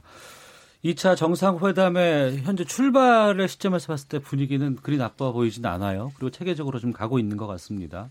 오늘 저녁 8시 반에 트럼프 김정은 1대1 회담이 있고 9시 우리 시각입니다. 다 이게 만찬이 시작되고 지금 예정으로는 22시 35분쯤에 어, 트럼프 대통령이 호텔로 가는 것으로 지금 예정돼 있다고 합니다. 이번에 뭐 실질적인 비핵화가 담길 것이냐 아니면은 일정 정도의 일정이 포함될 것이냐 음. 여러 가지 얘기들 그리고 뭐 제재에 대한 이야기들 아니면 종전 선언이 들어갈 것이냐라는 이야기들 많은 전망들 나오고 있습니다. 세 분과 함께 이번에 이번 2차 북미 정상회담의 성공을 위해서 이것만은 달라야 된다. 아니면 이렇게 해야 된다. 어떤 말씀들을 하실지 궁금하거든요. 먼저 정대진 교수께서 좀 말씀해 주시죠. 이번은 어쨌든 무엇을 할 것인지가 나와야 하는 것이죠. 이게 음. 어떻게 어떻게 할 것인지가 나와야 되는 것인데 작년 6.12 예, 북미 공동 성명에서는 기둥을 세웠죠. 네. 그러니까 북미 관계 정상화, 한반도 평화 체제, 완전한 비핵화라고 하는 이거 뭐 미군 유화 송환 문제는 좀 기술적인 문제니까 크게 세 개의 기둥은 일단 어쨌든 기초공사 없이 급하게 급하게 일단 세웠습니다. 네. 이번에는 그 기둥 위에다가 지붕 씌워가지고 이 집이 어느 방향으로 가고 있는지를 전 세계에 보여줘야 하는 건 이제 어떻게 할 것인가. 이제 김영서 차관님 말씀 잘 해주셨지만 그 시간표 로드맵이 나와야 되는 건데 그 로드맵이 시간표로 나올 수도 있지만 저는 순서표로 나올 수도 있다고 생각을 합니다. 그러니까 시간표가 시간, 아닌 순서표 어떤 차이가 그러니까 있을까요? 시간표로 한다면은 뭐 19년 상반기, 뭐 음. 2020년 하반기까지 우리가 뭘 한다라고 하는데 그 근데 시간표로 짜게 되면 그때 또 그게 안 이어지면 또 북미 관계와 비핵화 프로세스가 또 그때부터 또 난초에 또 암초에 시달릴 수도 그렇죠. 있거든요. 틀어질 수도 삐걱될 그렇죠. 수도 있고 있고요. 그러니까 조금 융통성을 발휘하자면 시간표 말고 이게 순서표. 어. 그러니까 영변에 어느 시설들을 했을 때 미국은 무엇을 한다라고 하는 그런 순서들. 예. 이제 그게 가급적 단기간 내에 이루어질 수 있도록 실무 협의를 계속해 나가면서 북미 관계 정상화를 추구한다라는 내용들 어, 예, 그런 예. 방향으로 좀 건설적인 그 합의가 꼭 이번엔 좀 나와야 할 것 같습니다. 음. 이재현 박사님께서는 뭐 저는 그 남북한 문제나 비핵화 문제에 관해서 그렇게 전문성을 가지고 있는 건 아니니까 뭐 일반 국민 내 한 사람으로서 네, 네. 예, 그 시각에서 말씀을 드리면은 지난 싱가폴 정상 회의를 어, 뭐 성공적이라고 보는 사람도 있고 좀 미흡하다고 보는 사람도 있는데 이번 정상 회의에서는 뭔가 진짜 실행할 수 있는 구체적인 결과를 얻을 수 있는 그런 그 합의가 나와야 된다. 한 걸음씩이라도 천천히라도 갈 수 있는 합의가 나와야 된다라는 생각이 들고 뭐 얼마 전 며칠 전에 트럼프 대통령이 이제 더 만날 수 있다라고 이야기도 했으니까는 그러니까 작게 작게라도 구체적인 실행을 할 수 있는 게 필요, 필요하다라는 생각이 들고 저는 개인적으로 어, 이번 정상 하노이에서 열린 정상회의가 싱가폴이나 베트남에서 정상회의가 열린 게 저는 우연이 아니라고 생각하거든요. 싱가폴도요? 예. 어. 그만큼 어떻게 보면은 미북 사이에서 동남아시아 국가들이 상대적으로 어, 중립적이면서도 양측에 되게 편한 국가들이고 음.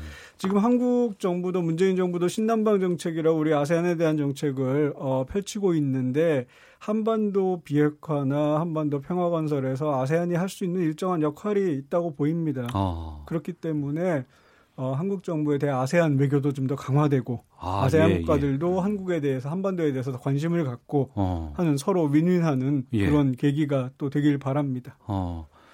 2405번 쓰시는 분께서 라디오 앞에서 경청하고 있습니다. 이번 기회에 우리 국민들이 동남아시아의 중요성에 대한 인식과 존중이 확산되는 계기도 되었으면 합니다라는 것을 이재현 박사님 말씀 전에 보내주셨어요. 음. 저희 청취자분들의 이 정도 수준입니다. 네, 네. 김영석 차관님 말씀해 네. 주시죠. 네. 두 분이 잘 말씀하셨습니다. 그래서 이번에는 정말 구체적이고 실행 가능한 부분에 대한 합의와 함께 이행이 이루어져야 된다라는 음. 부분에 대해서도 저도 전적으로 동감하고요. 네. 저는 거기에 더 덧붙여서 지금 북한의 핵 문제가 당장 현안이 있지만 네. 핵 문제가 아닌 다른 부분도 중요하거든요. 그러니까 어. 이제 할 수 있는 분야. 그러니까 이제 예를 들어서 뭐 서로 간의 인적 교류라든지 그리고 또 이제 남북 간에 본다면 당장에서 뭐 이산가족 문제도 있지만 네. 북미 간에 봤을 때도 그런 이제 재미동포 이산가족 문제를 포함한 인도적인 문제도 있거든요. 그러니까 즉 핵 문제만 너무 올인 이제 하는 것보다는 핵 문제가 아닌 이제 북미 관계의 정상화를 위한 이제 일종의 이제 지금 연락사무소 논의도 나오니까 그것도 음. 해서 또 이야기도 하고 그다음에 항구적인 평화 체제를 위해서 서로 어떻게 군사적 위협을 감소할 거냐 네. 이런 부분에 대해서도 좀 이제 다양한 차원에서 서로 협의하는 모양새를 갖추면 좋겠다. 다만 이제 그렇게 되면 이제 문제는 이제 중요한 이제 현안상의 좀 해결의 그런 동력이 약화되고 분산되지 않느냐 그런 우려도 있고 과거에도 그런 사례가 있습니다만은 네. 저희가 집중해서 그냥 그런 부분도 하면서 다른 부분도 그러니까 즉 너무 한쪽에만 치중해서 다른 부분을 이제 소홀히 하는 이제 그런 현상은 없었으면 좋겠다라고 싶습니다. 그래서 이번에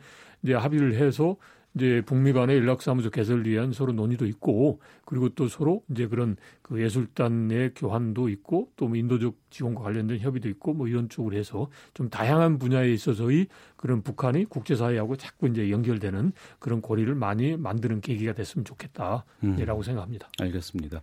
청취자 3253번님 아주 독특한 캐릭터의 두 지도자가 여기까지 온 것만 해도 불안불안했지만 그래도 대단합니다라고 의견 주셨습니다.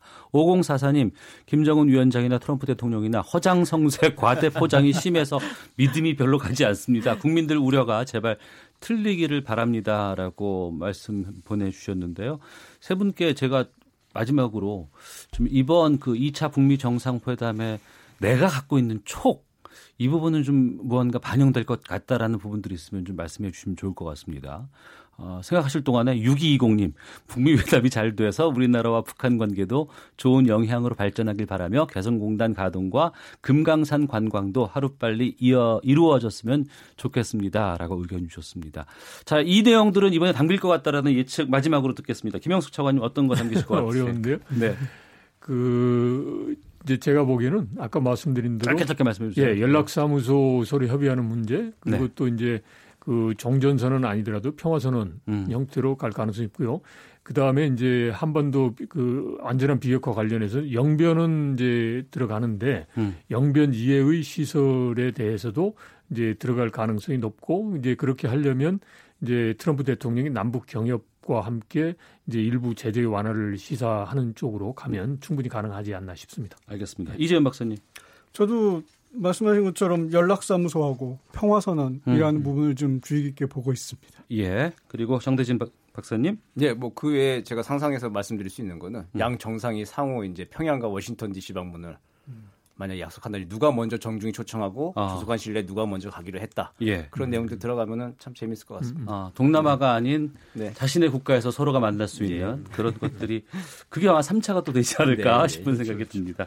알겠습니다. 자, KBS 일라디오 2차 북미 정상회담 특별기획 4부 오태훈의 시사본부 한반도 비핵화와 평화를 담기 위한 이번 북미 정상회담에 대해서 말씀을 나눠봤습니다. 김영석 전 통일부 차관 그리고 아주대 통일연구소의 정대진 교수 아산정책연구원 이재현 선임연구위원과 함께했습니다. 세 분 말씀 고맙습니다. 고맙습니다.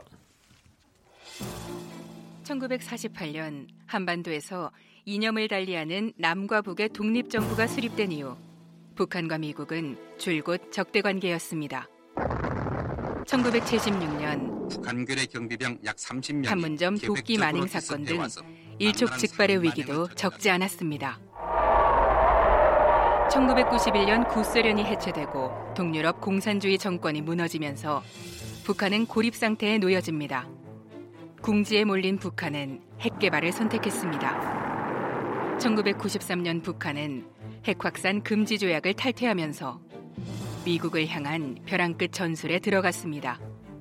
빌 클린턴 전 대통령은 영변 핵시설 타격 계획까지 수립했지만 지미 카터 전 대통령의 중재로 남북 정상회담 개최에 합의하면서 위기가 해소됐고 김일성 주석의 사망으로 회담이 무산되긴 했지만 북한과 미국은 줄다리기 협상 끝에 핵시설 동결과 경수로 제공 등이 핵심인 제네바 합의를 끌어냅니다.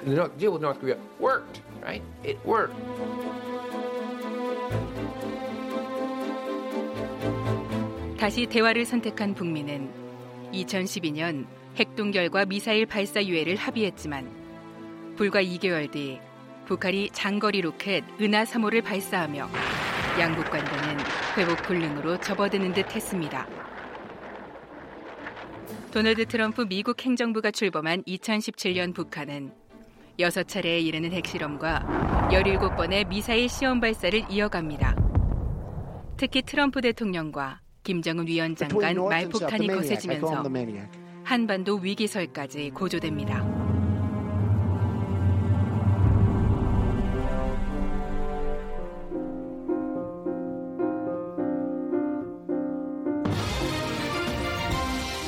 평창올림픽이 오늘 화려한 막을 열었습니다. 2018년 2월 평창 동계올림픽을 계기로 남북대화가 성사되면서 전쟁 위기설까지 고조됐던 한반도 정세는 급반전됩니다. 4월 27일엔 11년 만에 역사적인 남북 정상회담이 이루어지면서 북미 정상회담을 위한 교두보가 만들어집니다. 그 역사적인 문건에 서명을 하게 됩니다. 2018년 6월 12일 도널드 트럼프 미국 대통령과 김정은 북한 국무위원장이 싱가포르에서 만나 1차 북미 정상회담이 성사됩니다. 사상 최초로 이뤄진 북미 정상 간 회담 이후 2019년 2월 27일 트럼프 대통령과 김정은 위원장은 베트남 하노이에서 만나 역사적인 두 번째 북미 정상회담을 치르게 됐습니다.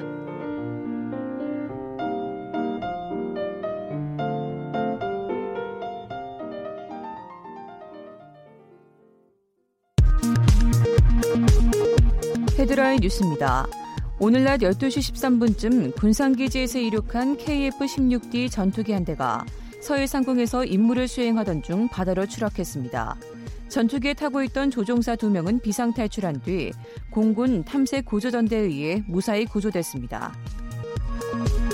제2차 북미 정상회담을 위해 베트남을 찾은 김정은 북한 국무위원장의 수행단 일부가 현지 경제 시찰에 나선 것으로 파악됐습니다. 미국계 펀드인 엘리언 매니지먼트가 현대자동차 그룹의 사회이사를 추천하고 비현실적인 고배당을 요구하는 등 압박에 나섰습니다. 우윤군 주 러시아 대사에게 취업 청탁 명목으로 천만 원을 건넸다고 주장하는 건설업자 장모 씨가 검찰에 출석했습니다. 미국 연방준비제도의 제롬 파월 의장이 경제 성장세의 두 달을 우려하면서 시장 흐름을 관망하겠다는 입장을 재확인했습니다.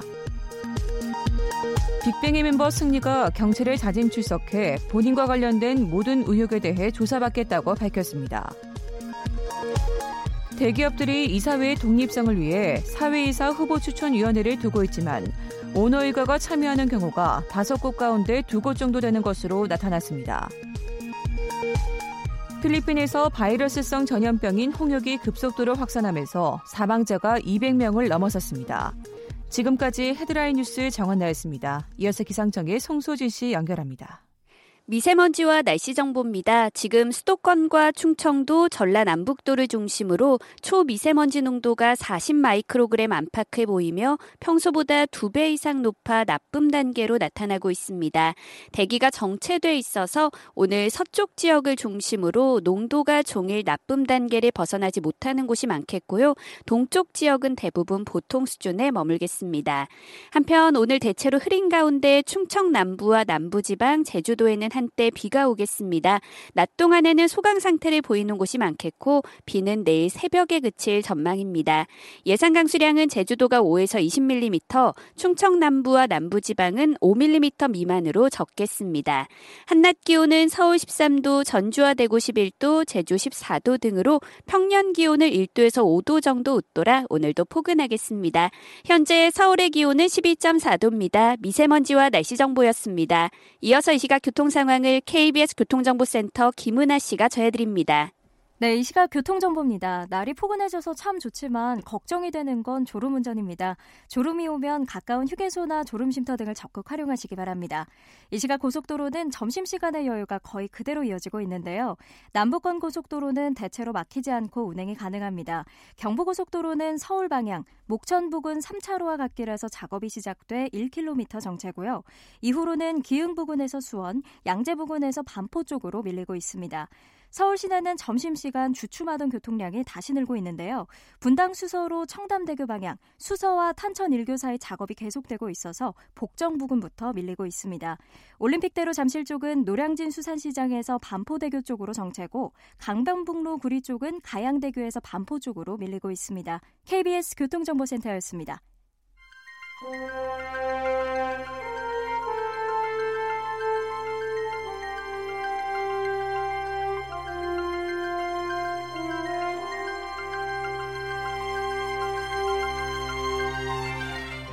평화의 서막 제2차 북미 정상회담 KBS 1라디오와 함께하세요.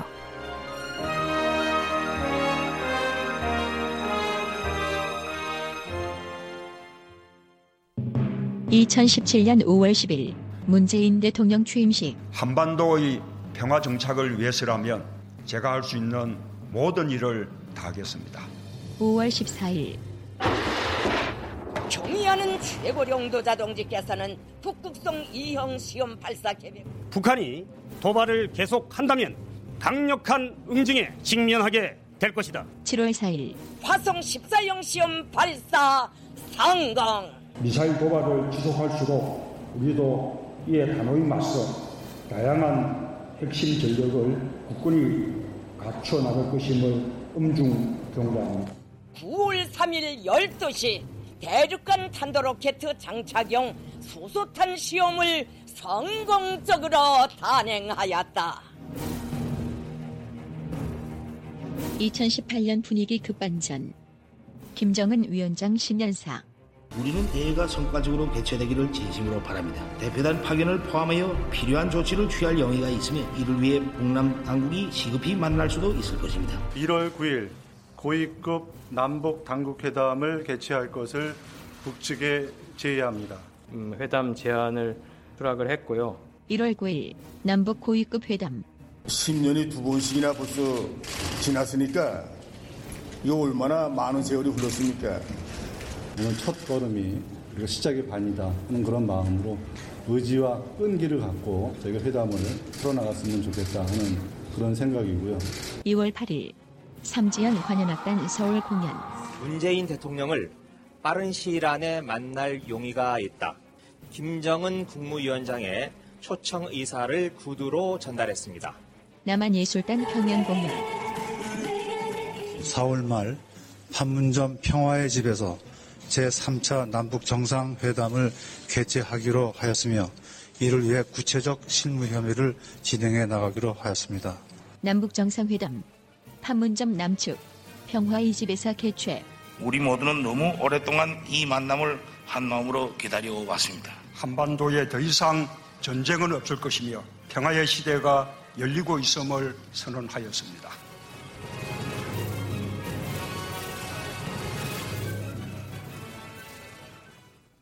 네, KBS 라디오 2차 북미 정상회담 특별기획 4부 오태훈의 시사본부 이번 북미 정상회담을 앞두고 한반도 정세 변화 등에 대한 내용들 저희가 좀 녹음물로 구성을 해봤습니다.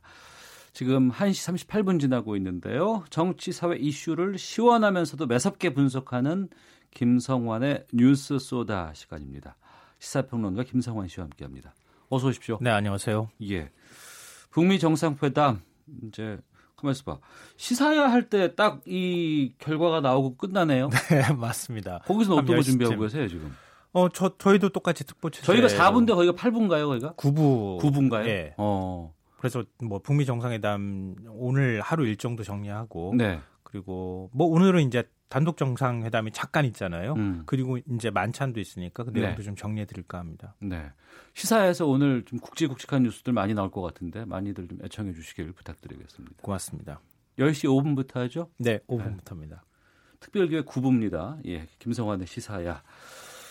자, 본격적으로 좀 말씀을 좀 나눠볼까 합니다. 저희가 오늘 살펴보려고 하는 것은 방송인 홍석천 씨가 최근에 자신이 운영을 하던 이태원의 레스토랑 두 곳을 잇따라 폐업한다고 밝혔죠. 이 일을 계기로 어, 여러 가지 상권들이 죽어가는 이유를 두고 감론을박이 벌어지기도 합니다. 임대료 상승 또 지역 상권의 문제에 대해서 김성환 씨와 좀 말씀을 나눠보겠습니다. 먼저 이 홍석천 씨로 시작된 전파가 된이 부분들 왜 폐업을 하게 됐다고 해요? 근데 뭐 사실은 장사 잘 됐다 그랬잖아요. 어 장사 굉장히 잘 됐죠. 홍석천 씨는 어, 방송인이라기보다는 오히려 사업가로도 이름을 알렸던 거죠. 음, 요리도 잘하고. 네, 요리도 네. 잘하고 또 원래 시작을 이태원 저도 가, 그 식당에 가본 적이 있는데 네. 타이 음식점에서 시작을 했어요. 음. 그리고 난 다음에 점점 점점 식당이 잘 되면서 주변으로 식당을 한 곳 두 곳씩 늘려나가다가 나가다가 한 13곳까지 늘렸거든요. 네, 13곳이요? 네. 어. 그렇게 식당이 잘 됐다고 했던 사람이 예. 올해 1월에 인터뷰를 하면서 내가 타이 음식점은 작년 12월에 이미 문을 닫았고 음. 양식 레스토랑은 이달에 아예 폐업한다. 네. 이렇게 얘기를 한 겁니다. 예. 그런데 그 인터뷰가 끝나고 난 다음에 그, 그 내용을 보도한 신문이 이게 최저임금 여파 때문이다. 이렇게 보도를 그랬었죠. 했어요. 예, 예, 예. 근데 홍석천 씨가 그 이후에 인터뷰를 또 해- 해서 또 자기의 SNS를 통해서 이건 왜곡된 것이다. 이렇게 음. 반박을 했습니다. 최저임금 때문이 아니고 네, 그건 그러면, 아니고 예. 그러니까 주 원인은 임대료 폭등이었다. 임, 그 홍석천 씨는 건물을 갖고 있는 건물주이기도 하면서 네. 식당 숫자가 많으니까 또 임차인의 입장이기도 하거든요. 음. 그러니까 자기는 양쪽 입장을 다 이해하고 있지만 그래도 지금 임대료는 너무 심하게 많이 올랐다. 네. 그래서 경리단끼리 지금 주- 그것 때문에 죽어가고 있는데 그 해결책을 마련하는 방법을 고민하고 있다. 이렇게 밝혔는데 그 음. 가운데 최저임금 얘기도 좀 살짝 들어가 있었어요. 네. 근데 그걸 보도한 신문 입장에서는 최저임금 공격을 좀 하고 싶어 했던 욕심이 있었던지 음. 제목에다가 최저임금 때문에 뭐 못 살겠다, 망한다, 뭐 이런 식으로 뽑아놓은 거예요. 네. 그러면서 이제 홍석천 씨 얘기가 화제가 됐고 많은 사람들이 아니 그 잘 나간다고 하는 이태원이나 경리단끼리 지금 다 상권이 죽어가는 거야? 이러면서 관심이 높아지기 시작했던 거죠. 그 핵심이 그거예요. 그러니까 이제 장사는 잘 되는 거 아니에요. 잘 됐다는 거 아니에요. 어, 한때 잘 됐던 거죠. 예. 근데 임대료를 얼마나 도대체 올렸길래 상권이 죽어갈 정도가 나오는 거예요? 음, 이 경리단길 가보신 적 있으시죠? 최근에는 없었어요. 어, 네. 저는 한창 잘 나갈 때, 네. 한창 뜨는 상권일 때 갔었던 적이 있었는데요. 그때가 아마 그게 한 3, 4년 전 정도였던 걸로 기억을 하는데, 그때 그 상권을 되게 잘 하시는 분하고 같이 다니면서 그분이 그러더라고요. 경리단길은 이미 끝났다. 3년 전에? 예. 이미 해방촌이나 다른 데로 자꾸 옮겨가고 있다. 이런 얘기를 했거든요. 어. 이 원래 뭐 이태원이라고 하는 곳은 다 알고 계시잖아요. 예, 주한민 군이 주둔하면서 음. 그러면서 뜨기 시작했고 이 미군 사령부가 평택으로 이전하기 시작하면서 조금 조금 조금씩 상권이 지기 시작했거든요. 네. 근데 경리단길은 그 바로 옆에 붙어 있잖아요. 음. 근데 처음에는 사람들이 아무도 안 보는 곳이었는데 그 사람들이 경리단길을 좀 주목하기 시작했고 네. 거기에 뭔가 특색 있는 식, 식당이나 음. 술집들이 자꾸 들어서기 시작하면서 경리단길이 확 뜨기 시작했던 거였거든요. 네. 뜨고 난 다음에 어느 순간부터 점점점 임대료가 올라가기 시작했던 거죠. 음. 그 지난 4년 동안 임대료가 한 40% 오른 것으로 지금 통계가 나와 있고요. 4년 동안은 40%. 네, 1년에 한 10%씩 오른 거죠. 네. 그리고 평균 임대료가 전용 면적 3.3제곱미터당 보증금 한 3천에서 4천만 원에 월세가 250에서 300만 원 수준까지 올랐다고 합니다. 전용 면적 3.3 제곱미터당.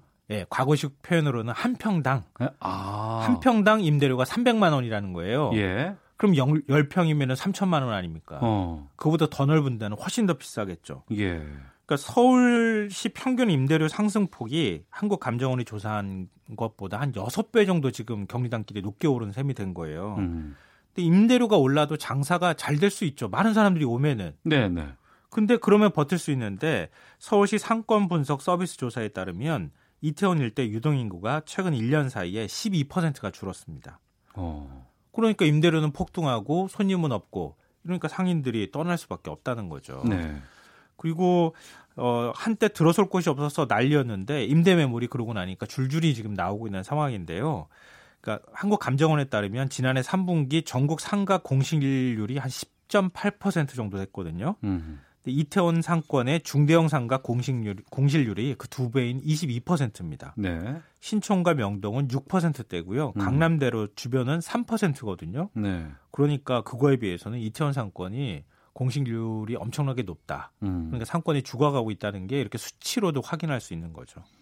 그러니까 이러한 현상들을 우리가 뭐 특정적인 어떤 그런 뭐 외래어 붙여가지고 뭐 젠틀리피케이션 이렇게 부르지 않았었습니까? 네, 이게? 맞습니다. 요즘에는 좀 익숙한 용어가 됐는데 예. 얼마 전까지는 굉장히 낯선 용어였었죠. 어. 이 1980년대하고 90년대에 미국이나 영국, 프랑스 대도시에서 나타난 현상이에요. 예. 그러니까 재개발이나 상권이 활성화하면서 원주민이라고 하고 오래된 가게들이 그 바깥으로 내몰리는 현상이 발생했던 거죠. 그러니까 그 비슷한 현상이 나타나고 있는 겁니다. 그러니까 경리단길이 뜨기 시작한 거는 어, 특색 있는 가게들이 한두 곳이 들어서기 시작하면서부터잖아요. 소규모의. 네. 예. 그러니까 자본이 많지 않은 사람들이 음. 이태원은 못 가고 네. 이태원 옆에 이렇게 붙어 있는 길 보니까 굉장히 임대료가 싸더라는 거죠. 네, 네. 거기 한 명두명 모이기 시작하면서 어. 일종의 굉장히 특색 있는 거리가 만들어진 거죠. 예. 근데 그렇게 했었는데 거기에 갑자기 큰 손들이 들어오기 시작한 거죠. 어. 아 여기 뜬다. 그러니까 예. 사람들이 몰리니. 예. 집을 한 곳 두 곳씩 사기 시작하고 음. 그러니까 부동산 가격이 폭등하고 높은 임대료를 부르는 이 대기업 계열 프랜차이즈가 기존 그 임대 사업자 상인들을 몰기 시작 내몰기 시작한 거예요. 네.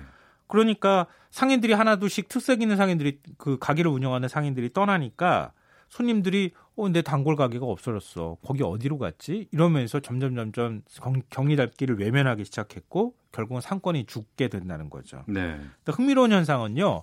경리단길 맞은편에 길 한 개 사이를 두고 해방촌이 있거든요. 예, 예. 해방촌은 북적북적해요 지금. 지금요? 네. 어. 그리고 이것도 모자라서 해방촌 뒤쪽으로 올라가는 우사단길이라고 있거든요. 예. 그러니까 이슬람 중앙 성원 있는 곳 아시죠? 아, 지나가다 예, 보면 예, 이렇게 예, 예. 하얀 건물 있죠. 아. 그 중앙 성원 있는 그 길을 연결하는 걸 우사단길이라고 하는데요. 네. 그 왕이 기우제를 지내던 우사단이 있다고 해서 우사단길이라고 불리는 곳인데 음. 여기가 이제 이태원 쪽으로는 못 들어가고 무슬림이나 아프리카 출신 그리고 미국 인들은 그렇게 많지 않았겠지만 동남아 출신 이런 외국인들이 다 자유롭게 섞어서 살았던 곳이에요. 음. 여기에 점점점 가게들이 늘어나기 시작하는 거죠. 그 왜 그런 거예요? 이유는 하나예요. 임대료가 싸기 때문에. 아, 임대료가 싸서 저렴해서. 그러니까 그쪽으로 경리단길에 있는 사람들이 점점 점점 옮겨가기 시작하는 현상이 나타났고요. 어. 그러면서 경리단길은 죽었지만 다른 곳은 살아나는 아주 기현상이 벌어지고 있는 거죠. 그러니까 정리를 하면 애초에 사람들이 3, 3, 5 모여서 특색 있는 거리를 만들었고 그 거리가 뜨기 시작하니까 거기 임대료가 폭등을 하고 그 특색 있는 가게를 했던 사람들은 버텨낼 수 음, 없으니까 어, 그렇죠. 주변으로. 주변으로 계속해서 벗어나기 시작하고 맞습니다. 한 곳이 뜨니까 그 주변으로 계속 밀려나면서 동심원처럼 이렇게 음. 상권이 움직이는 현상이 나타나는 거예요. 아직도 그 임대료가 싸서 사람들이 있는 그곳은 사람들이 북적북적. 뭐 그렇죠. 이게 이쪽 그 이태원 쪽 말고 뭐 대학로, 홍대 이쪽도 마찬가지 아닌가요, 지금? 아마 기억하실 거예요. 예전에 한 8, 90년대쯤에는 예. 홍대 기억하시는 분들이 많을 거예요. 네. 그러니까 인디 밴드가 공연하는 공연장도 많았고 놀이터 있는데. 예. 예, 예, 예. 그러니까 그러면서 홍대가 본격적으로 뜨기 시작했거든요. 네. 또 그러고 난 다음에 임대료가 막 오르기 시작하고 원래 색깔이 좀 변색된다고 그래야 되나요? 음. 막 프랜차이즈들도 들어가고 돈 있는 큰 가게들이 막 들어가고 네. 요즘 가면은 뭐 일본식 술집들이 막 질비하게 들어서 술집밖에 없어요. 바뀌어 버렸어요. 네, 네. 근데 그러고 나니까 그 맨 처음에 그곳을 만들었던 예술가들은 음. 바깥으로 밀려난 거죠. 네. 합정동, 동교동, 망원동 어. 쪽으로. 어. 근데 여기도 이제 못 가요. 예, 예. 여기도 임대료가 많이 올랐거든요. 그래서 아예 한강을 건넜어요. 어. 영등포 물레동으로 간 거예요. 아 그래요? 옛날에 철공소들이 쫙 들어섰던 공장이 있었, 아. 있었던 곳들이었거든요. 하림 씨가 저희 인터뷰 나와서 그 얘기를 했었어요. 네, 네 맞아. 영등포 쪽에 가서 자기가 이런 그 공연하고자 하는 친구들을 좀 지원하고 그런 공간을 만들었다고. 네, 맞습니다. 네, 맞아요.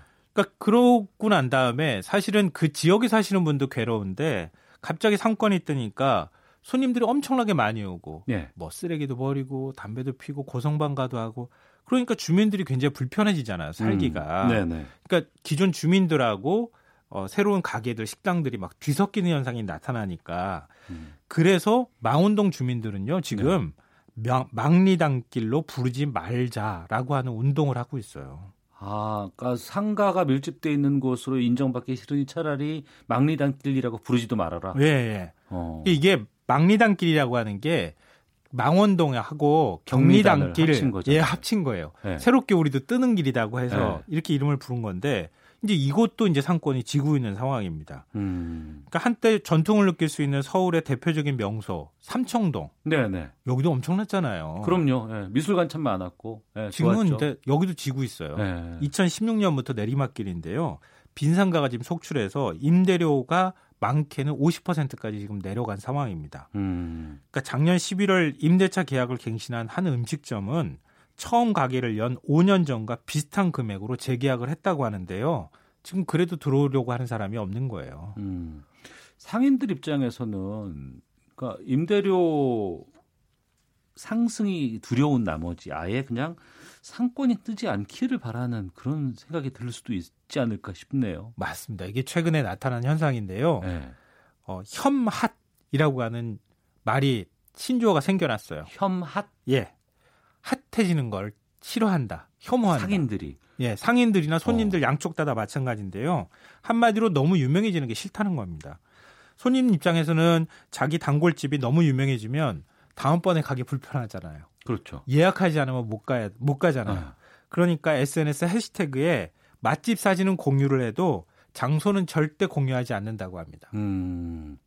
손님 입장에서는 그럴 수 있어요. 네. 네. 아니 근데 상인 입장도 마찬가지예요. 어. 상인 입장에서도 장사 잘 되는 건 굉장히 좋은데 적당히 손님이 오면 음. 이문이 어느 정도까지 남을 정도면 좋겠지만 네. 너무 유명해지면 건물주가 또 이것도 잡아갈까봐 다 임대로 쫙 올리는 거죠. 아니면 자기가 하겠다고 한다거나. 그리고 감당도 안 되고요, 사실. 예, 예, 그러니까 적당히 이 정도 규모를 유지하면서 돈을 버는 게 차라리 낫다. 음. 그러니까 오히려 뜨는 게 난 싫다. 이런 음. 움직임, 움직임까지 나타나고 있습니다. 8672번님께서 욕심이 사람 잡는다는 말이 괜히 나온 말이 아닌 것 같습니다. 임대료 폭등시키는 건물주들은 마치 황금알을 낳는 거위에 배를 가르는 듯한 행위네요 라고 말씀 주셨는데 충분히 공감 가는 의견이시고요. 생각해 보니까 건물주 입장에서는 장사가 좀 잘 돼요. 그래서 임대료를 올렸는데 이것 때문에 손님들이 떠나가고 그 가게가 떠나가면 자기 건물 자, 자체도 그렇죠 가치도 떨어지는 가치가 거죠. 떨어지는 거 아닐까요? 네, 네. 맞아요. 어. 그러니까 건물주 입장에서도 어느 정도 주변 상권을 보면서 그리고 음. 올려야 되는데 네. 그렇게 잘 안 되는 거죠. 어. 인간의 욕망이 끝없이 뭐 그 작동하면서 계속 임대료를 올리는 방향으로 나갈 수밖에 없고 예. 또 사실은 이거 대기업 계열 프랜차이즈들이 좀 나쁜 영향을 미친 것 중에 하나예요. 음. 왜냐하면 어, 임대료를 올려도 자본이 넉넉하지 않은 사람들 같은 경우에는 들어가서 장사를 해서 임대료를 뽑아낼 수가 없으니까 감히 네. 들어가지 못하거든요. 음. 그런데 큰 돈을 턱 내가 이거 임대할게. 어. 돈이 많은 사람이 가서 하는 거예요. 옆집에서 얼마에 계약했대 이러면은 또 어, 우리 다, 어, 아. 우리도 다 올라가는 거예요. 예, 예, 예. 그러니까 그런 부분에 있어서 이 큰 손들이 이른바 좀 망쳐놓은 측면도 있지 않을까. 음. 그래서 뭔가 좀 대안이 자꾸 만들어져야 할 필요가 있습니다. 그러니까 이걸 그러면 근본적으로 상인들이 좀 안정적으로 장사할 수 있도록 법이라든가 제도적으로 좀 보장해야 될 필요가 있지 않을까 생각이 들기도 합니다. 이게 최근 1, 2년 사이에 젠트리피케이션이 굉장히 논란이 됐고요. 또 이 영세 자영업자들이 경기가 굉장히 안 좋다고 호소를 하면서 상가 임대차 보호법을 개정해야 된다는 목소리가 많았고요. 예. 그래서 작년 9월에 개정안이 통과가 됐습니다. 예, 저 저희도 방송했던 기억이 나요. 네, 네. 그래서 임차인의 계약갱신 요구권 행사 기간이 기존 5년에서 10년으로 연장이 되고요. 어, 예를 들면 이제 이런 거죠. 임차인이 어, 가서 우리 이제 그 전세 계약 같은 경우에 2년을 거기서 보장받을 수 있잖아요. 주택은요. 예. 예. 근데 상가 같은 경우에는 기존에 5년이었거든요. 이걸 10년으로 늘렸고. 네, 10년으로 늘린다 이런 예. 겁니다. 그리고 권리금 회수 보호 기간이 3개월에서 6개월로 확대가 됐고요. 그 음. 대상도 전통 시장까지 확대를 했습니다. 네. 그래서 정부는 임대인의 무리한 임대료 인상으로 임차인이 쫓겨나는 일이 줄어들 것, 것이다 이렇게 기대를 한다고 밝혔는데요. 근데 문제는 법 통과 이전에 맺은 계약은 소급 적용되지가 않아요. 2018년 9월 이전에 했던 건 안 되는 거예요. 네. 어. 그리고 서울에서 소위 뜨는 지역은 이게 환산 보증금이라고 있거든요. 환산 보증금? 네. 그러니까 월세에다가 100을 곱하는 방식이고요. 예. 보증금도 이제 월세로 환산을 해서 하는 겁니다. 네. 이 환산 보증금을 9억 원으로 대폭 좀 올렸어요. 음. 그러면은 9억 원 이하인 경우에는 이 임대차 보호법에 적용을 받는데 아. 문제는 서울에서 소위 뜬다고 하는 지역은 그 환산 보증금이 9억 원 이상인 경우가 꽤 있다는 거죠. 애초부터 소규모라고 해도 비쌌군요. 예, 월세는 상당히 좀 비싸거든요. 어. 임대료는. 어. 그러니까 이런 사람들은 보호 대상에서 빠져 있다는 거죠. 음. 그리고 임대료 인상률 상한이 연 5%로 제한이 돼 있지만 네. 1년 단위 단기 계약을 하는 경우에는 계속 계약 갱신을 하잖아요. 어. 그러니까 매년 5%씩 올릴 수 있다 이거죠. 예. 그러니까 이것 자체가 완벽한 대안이 되지 못한다 이런 지적이 있었고요. 국토교통부가 상생 협약 표준안을 마련해서 도 공시를 했습니다. 네. 그러니까 정부와 지자체가 상생 협력 상가를 조성하는 내용이 골자인데요. 음. 도심 재생 지역에서 임대인, 임차인, 지자체장이 협약을 체결하면 정부가 뭐 리모델링 비용 같은 것도 제약을 그 지원을 해주고 또 계약갱신 요구권을 상가 임대차 보호법보다 더 많이 보호해 줄 수 있도록 이렇게 하는 건데 이거는 아직 시작한 지 얼마 안 돼 가지고 실효성이 네. 있느냐 없느냐 가지고는 약간 좀 어, 반반으로 좀 갈립니다, 평가가. 음, 3533님, 여기 부산입니다. 24시 국수집 2,500원 하던 집이 장사 잘 됐고요. 줄 서서 먹는 집이었어요. 어느 날 잘 되니까 주인이 내쫓고 자기가 하다가 지금은 망해버렸습니다. 이런 꼴이네요라고 어, 사례를 소개해서 보내주셨는데 어찌됐건 상권이 죽으면 건물주도 손해고 상인도 손해고 손님도 손해고 모두 손해 아니겠습니까? 그렇죠. 처음엔 반짝해서 어 나 돈 더 벌 수 있어라고 하는 욕심은 있을 수 있다고 하지만 결국은 이게 다 망하는 꼴 아니에요. 인간의 욕망과 욕심이 제어가 안 되는 거예요. 제가 어. 보면. 그러니까 지금 방금 전에 말씀하셨잖아요. 예. 즉 구기동이나 이런 데도 많이 떴잖아요. 음. 서울 같은 경우에. 예, 예. 그러니까 그런 것도 어 어느 그 카페가 들어와서 장사가 잘 됐어요. 그럼 계약 기간이 어느 정도 남아 있다 그러면 주인이 나가시오. 그런 음. 다음에 음. 거기다 카페를 자기가 차려요. 네. 이런 일도 비일비재했어요, 사실은. 어. 근데 사실은 건물주 입장에서 뭐 그 임대료 올리고 싶은 욕망은 있겠지만 음. 상권이 죽으면 다 죽으니까 결국은 정부, 지자체, 또 임대인, 임차인 다 모두 뭔가 함께 노력하는 자세가 필요하거든요. 예. 그래서 이 국내에서도 사례가 하나가 있는데요. 음. 성수동입니다. 네. 성동구하고 그 건물주 뭐 임차인이 상생 협약을 맺었고요. 아, 구가 직접 나섰어요? 네. 어. 그래서 2017년 하반기에 임대차 계약을 갱신한 업체 64곳 중에 50곳이 임대료를 음. 올리지 않기로 재계약을 맺은 적이 있습니다. 예. 그러니까 2016년에는 임대료가 평균 18% 이상 올랐는데요. 음. 2017년 하반기에는 4.5%로 낮아졌다고 합니다. 예. 모두가 함께 사는 길이 잘 사는 길이라는 것이 진리인 것 같습니다. 자, 시사평론가 김성환 씨와 함께했습니다. 고맙습니다. 네, 고맙습니다. 예, 특별기획 구보 시사야도 많은 애청 바라겠습니다. 저희 시사본부 특집으로 내일도 이어집니다. 내일 뵙겠습니다. 안녕히 계십시오.